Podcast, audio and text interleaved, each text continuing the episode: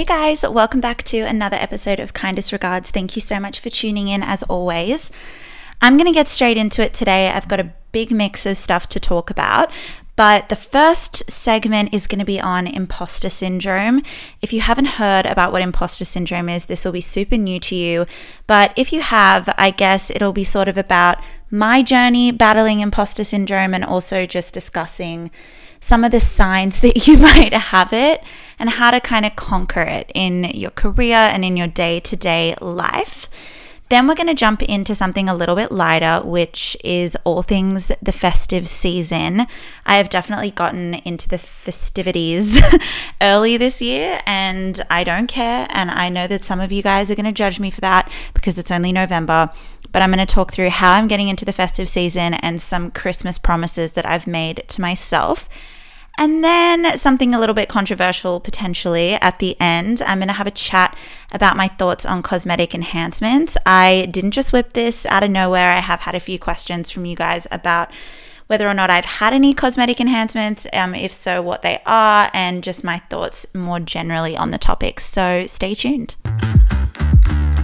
Okay, jumping right into it. As I said, the first segment, I'm going to chat about imposter syndrome. More generally, if you guys have no idea what the heck I'm talking about or you haven't heard this term before, I think it's probably unlikely. It's definitely been a bit of a buzz term in recent times. I've seen it in a lot of places and heard people on a lot of different podcasts talking about it. But imposter syndrome is basically believing that your success is a result of something other than your own effort and skill. Um, and it hasn't been something that you've achieved yourself. Like it's so, so common and it's definitely more of a female thing. Um, but imposter syndrome can be really debilitating and it can actually rob you, in my opinion, of a lot of the really special moments and achievements in your life it it has the ability to completely suck the joy out of those moments and those achievements and that can be really heartbreaking particularly like I've watched myself have imposter syndrome and it can be really shitty and I think I'm getting better as I get older and more aware of my own self-talk. I'm definitely getting better at stopping myself in my tracks and being like, "No, like give yourself a pat on the back. That was all you." But uh, sort of my early 20s, I didn't really have that mentality. So basically, imposter syndrome, like I said, it, it, can sort of make you not feel great about where you are in potentially like i'm definitely talking more about like it could be academic achievements or um, your career. I'm sure people feel this way about their relationships. I would say that i don't really have this feeling about my relationships or my like re- my romantic relationship, but I've definitely had these feelings about my career and any success that I've had in that area of my life. I think it just makes you feel like you don't really deserve to be there. Like all your self talk kind of runs the show and kind of makes you feel like you're there because of luck and timing rather than your own achievements and ability and working hard when obviously nine times out of 10, it's the latter and it isn't just luck and timing. I would say, I know that my mom has spoken to me about this a little bit, like being a psychologist, that men tend to externalize their failures and women internalize failure, meaning just say like a man fucked up at work. Oh, I just said fuck on this podcast. I don't know if I've ever sworn before. Anyway, not important. A, man fucks up at work. Basically, they would be more likely to attribute that failure to, oh, well, I wasn't given enough time to do that task, or, oh, my boss didn't explain explain the concept well enough or oh I should have delegated like you know I should have given that to someone else. That wasn't my responsibility. So the reason that they failed is because of external factors that really have nothing to do with them. It's not because they lack any ability. Whereas women tend to do the complete opposite and internalize failure. So if you were to mess something up at work, it would be like, I'm not good enough. I'm terrible at this job. I don't deserve to be here. You know, it's very much making it like it's no one else's fault. Nothing else contributed to it. It's your own inability to do it that created the problem.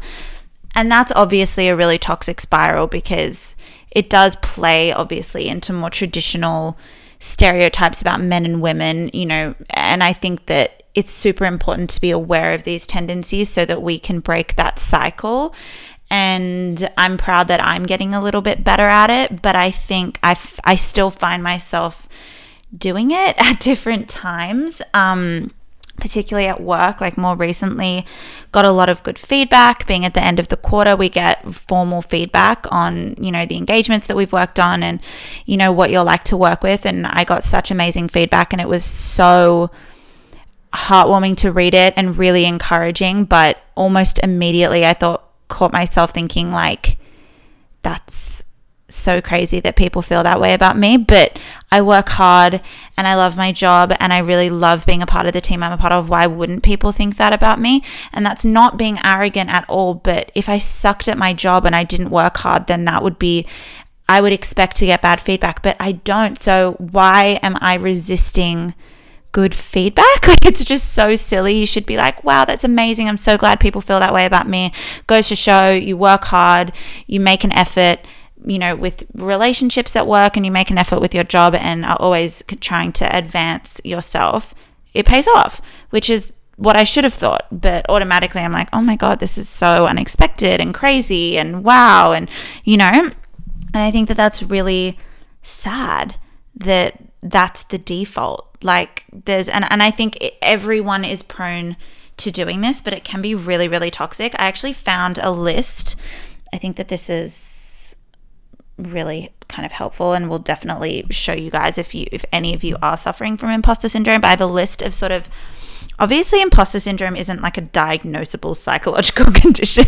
It's more of just like a, a society has pegged these as sort of all amounting to imposter syndrome. But just if you aren't sure if you suffer from it, sounds so serious when you say suffer from it, but some of the traits of imposter syndrome are doubting yourself often and always wanting to ask someone else's opinion on your decisions.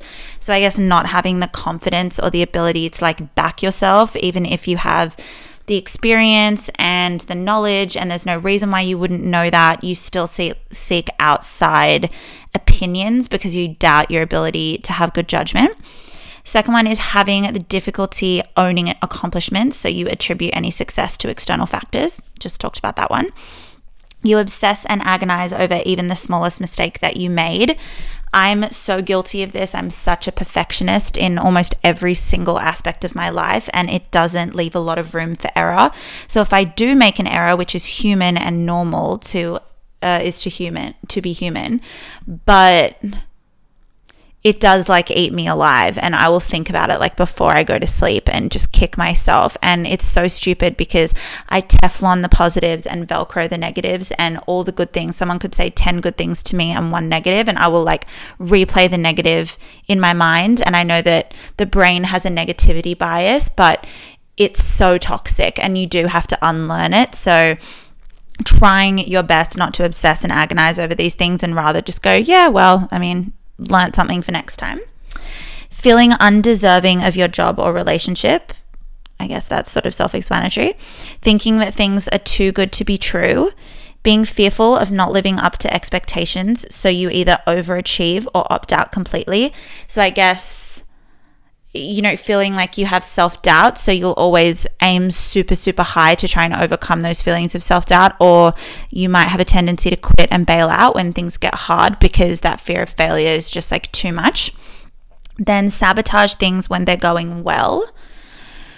I guess that's true. I don't really do that. I don't think I'm a self sabotager, but I can see how that would be a symptom of imposter syndrome. Thinking that others will find out that you're a fraud that's like super dark. I guess just thinking that you're undeserving of things and that people are going to find out that you're undeserving of it, whether it's true or not.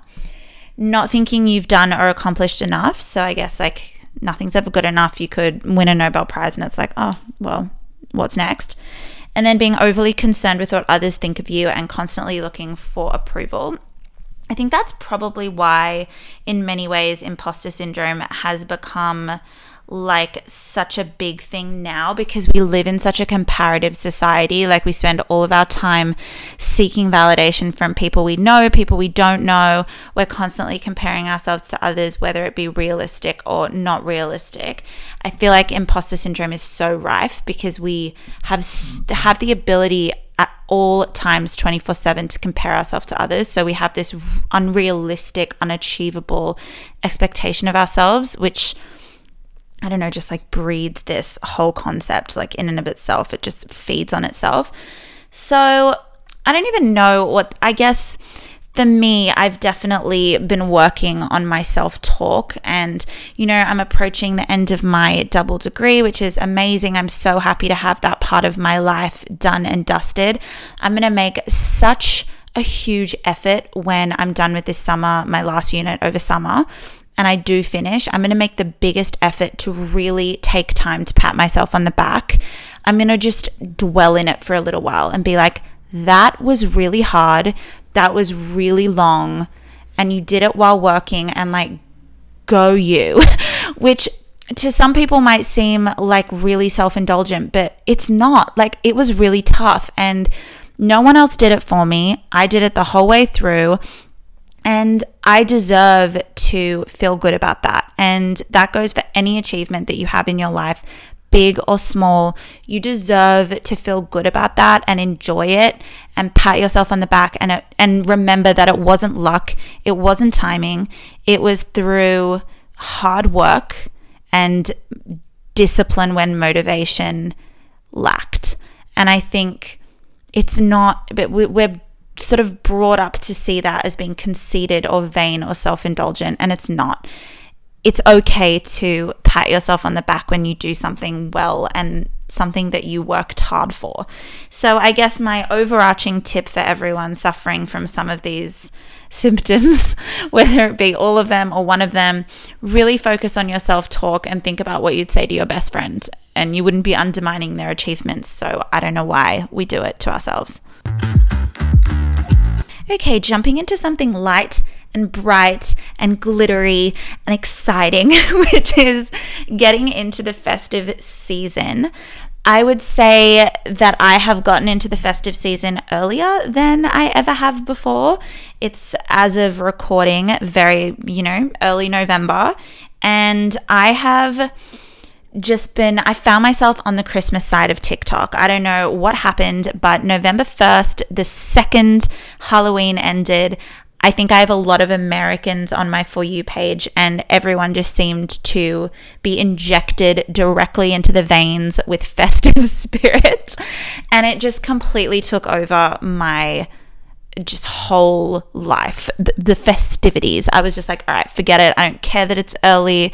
I don't care if people think it's crazy. I'm getting into it. So, the things that I've already done is I went down into the depths of our garage and got our big Christmas tub. I dug everything out from last year. Our Christmas tree was still in good nick. So, whipped that out, put that next to our TV decorated. I always tend to go for a gold green classic kind of vibe. Put our star on top. No better feeling. That was the first thing that I did. We don't have a massive Christmas tree because in our apartment, I think it would look a little ridiculous and it would be very dominating. So we just have like a sort of a medium sized Christmas tree, but it's enough. I also live with the Grinch.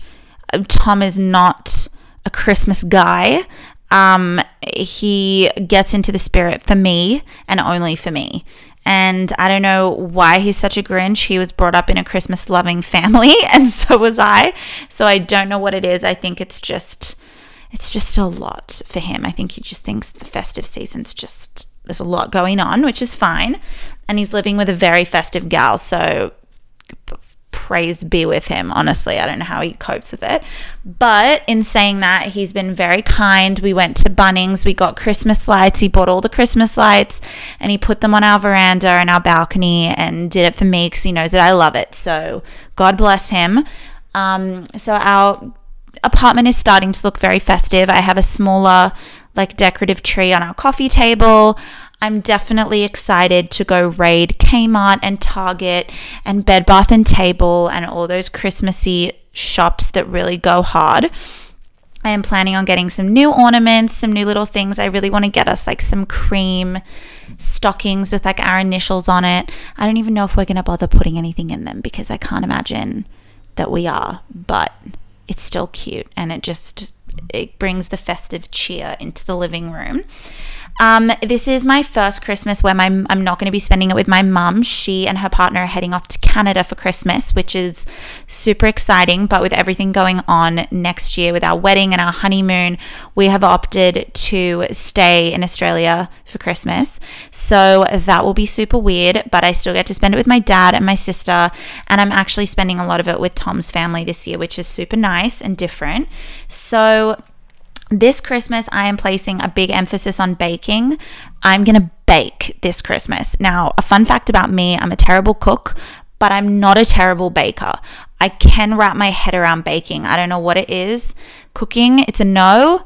Baking, big yes from me. So I'm going to go with the cookies and the cake. I'm going to make a proper Christmas cake and I've made my Pinterest public so you guys can go to my Christmas 2022 board. I've got a lot of cake inspo in there and I'm going to be going hard and maybe I'm going to make multiple cakes. I'm not even sure, but I'm going for it and I'm going to make it happen. I also thought for a minute, I'm actually thinking I'm probably not going to do this because it just requires a lot of effort and I don't know if I'm here for it, but I love that my dad is so old school and he sends Christmas cards in the mail every single year to everyone that his life has ever touched. I get messages from all my friends from high school, from everyone being like, "Oh my flipping god, I got a Christmas card from your dad." And every year it just like makes my whole life. And I think it's the cutest thing and I don't I, there's something about it that I really do love and I think I've inherited that very old school letter writing, note writing vibe. So I'm potentially going to get some custom Christmas cards and send them out to my immediate circle. A bit old school, but I love it. And I think I'm going to also make a big, huge effort with my Christmas wrapping this year. I'm not the world's best wrapper. I'm impatient by nature, so I tend to rough and rush. I don't rough. What was I trying to say there? I intend to rush the wrapping. Um, and I tend to just like do the easy thing. But again, being on the Christmas side of TikTok, I've gotten some really cool inspo about easy wrapping tips that just look really cool and really extra and that I love. So I'm going to make a bit of an effort. Another exciting thing is the girls in Tom's family, being his sister, myself, and his brother's girlfriend, got his mum for her birthday.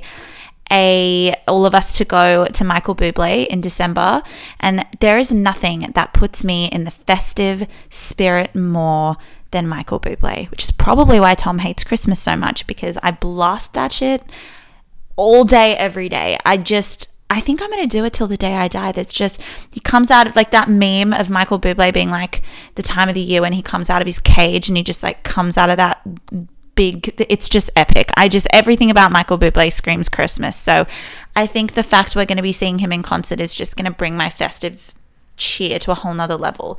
But I understand that it is early in November and a lot of people are just like, what the heck are you doing being festive already? Like, I understand December 1st, that's the time most people get their Christmas decorations out. But you know what?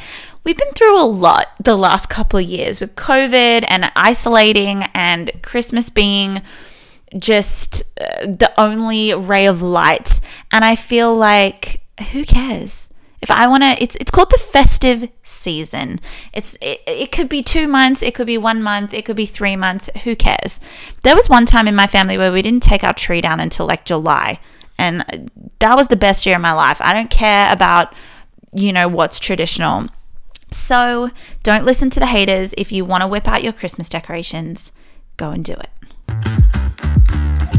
All right, to wrap up this episode, I'm going to chat about a potentially controversial topic. And I don't know if it's controversial. I don't think it should be controversial. Everyone's entitled to their own opinion on this one. And it definitely varies from person to person, as it should. And I just want to put a big fat, huge disclaimer on this section to say that this is just my opinion. You don't have to feel this way. You're entitled to not get things done, get things done. Everyone is different, and I really don't think that there's a right answer to this question. But I have gotten messages from people asking my thoughts on it, so I'm going to give them. But I'm definitely not going to entertain any hate on this segment because I'm entitled to my opinion. But quick disclaimer obviously, everyone can have their own thoughts on this one. So it's probably a safe place to start that I, honest to God, hand on heart, have never had any cosmetic procedures done and or plastic surgery. At this stage in my life, there will absolutely 100% be a time in the future, whenever that may be, where I will engage in injectables for a cosmetic purpose. I know myself. I know that I will. At this stage in my life, I definitely don't think that there is a need or a reason for me to be getting any cosmetic injectables. That is not to say that I don't agree with other people getting them. A lot of my friends do and have. They look great. It makes them feel better. It makes them feel good. And I think in that sense, it's not harmful. I think cosmetic injectables are as safe as they've probably ever been in terms of regulation and access. But in saying that, obviously like botox and filler can be metabolized through your system so it's not like going and getting plastic surgery and it's an irreversible change. So if you are wanting to get something done it is probably a very safe option because if you hate it or you don't want to get it done again, your body will metabolize the Botox or the filler and it will fade. So, in that sense, I just don't think it's that big of a deal. I do think it's a little bit sad to see everyone's uniqueness being really diluted because I do feel like everyone's starting to look the same because everyone's getting the same procedures done. And I think that's a little bit sad because I feel like the uniqueness of your face and your features gets a little bit lost in the filler and the Botox. And that can be a real shame. But in saying that, if you feel good about the way that your face looks and you think that you look better that way, then you have every right to want to do it. I just know that people are going to ask me this, but I have gotten since high school questions about my lips and whether or not I've had my lips done. I've never had my lips done. I, hand on heart, have never had them done. If you met me in person, you can tell that I haven't had my lips done. There's definitely that puffiness and the line, like your lip line, is a little bit swollen and non defined when you've had your lips done they don't even look like they've been done. They're not nowhere near as round and perfect as people that have had filler, but I've just always had bigger lips. When I was a child, it looked weird because my face was just, I hadn't grown into my features. So they always looked a little bit crazy. Obviously, since the trend of having bigger lips has come in, I'm grateful, but I, de- I haven't had them done. I've had a lot of people ask on TikTok where I get my lips done, and then when I say that I don't get them done, call me a liar. I'm not. You can ask anyone. I have never had my lips done. I even remember when I first started dating Tom. He didn't believe that I hadn't had them done. And then we went into lockdown together. And obviously, that was months and months and months and months of being in isolation, not being able to do anything like that. And he was like, Oh, yeah, they didn't move. They stayed the same. Yeah, classic. I'm like, Okay, well, good to know. Told you, hadn't had them done. I will say there is one procedure that I have had done, but it wasn't for cosmetic reasons. So I don't see it as like a cosmetic enhancement because my face looks no different. There's nothing about my face that changed. But I have TMJ, which is temporomandibular jaw disorder. It's basically an issue with my jaw muscles. They're very, very overstimulated and overactive, and they cause a lot of migraines, a lot of grinding, and it's a real issue. For me, I was getting a lot of therapy done on my jaw, physiotherapy, and even my chiropractor attempted to ease some of the suffering of my jaw pain to no avail The last option for me was to get Botox in my masseters, which are the muscles in your jaw. So when you open and close your mouth, you can feel that the muscles that move right on the edge of your jaw near your earlobe, they are your masseters and they basically inject Botox into those muscles to relax them so that they stop clenching and by default that muscle isn't super super tense and it doesn't cause headaches. I got half the recommended dose to see if it worked for me. I wouldn't say I've had a huge change in terms of the headaches. I still get them. I'm thinking of getting the full dose to see if it helps. My face looks no different because it obviously wasn't for anything cosmetic. Um, the face of my this the, the shape of my face hasn't changed at all. You would never know that I'd had it done because I obviously didn't you know, get it done for that reason. I did discuss full transparency with the lady that did the Botox in my masseters. If there was anything that she thought needed any lift in any way, and she said, Look, it would be really irresponsible for me to tell you to get anything done because I wanted potentially to get a little bit of Botox in my forehead. And she just went, I'm sorry, but you don't have any wrinkles in your forehead. You just, it's not where your wrinkles are gonna go because of just the way that your face is. Um, I've also already got very puffy cheeks, so if I got filler, I'd look like an absolute clown. So at this stage in the game, I have not had anything done. I have spoken to an injector about it, and at this stage, it's not in the foreseeable future for me. But I really do hate when people aren't honest about what they've had done, and then that standard of beauty is seen as the default for younger girls that you should look like that naturally when they don't look like that naturally. So I will actively make sure that I'm someone that if I ever get anything done, to be honest and candid with you about it and say, I got Botox here, I got this done, and this is why I look different. At this stage, nothing, but if you do have TMJ, I do really recommend looking into Botox because I've heard a lot of people have huge success. I think it's probably when you get the full dose. So I am going to look into doing that. But yeah, I would say tread carefully with cosmetic enhancements. I do think that if you've wanted to have something done, forever and you now have the opportunity to do it and you think it's going to be really great for you and your self esteem, I don't think you shouldn't have the option to go and fix it, but try not to fall into the trap of thinking that you need things done at a young age to be beautiful because that's categorically untrue. And I do think that our generation is particularly bad for making people feel like they need to change how they look. Okay, that is all for today, guys. Thank you so much for tuning in as always. Please feel free to head to the Kindest Regards Pod Instagram or my Instagram, Catherine Ray Robinson, to ask any questions or suggest any topics for future episodes. I absolutely love chatting to you guys, and I will see you next week.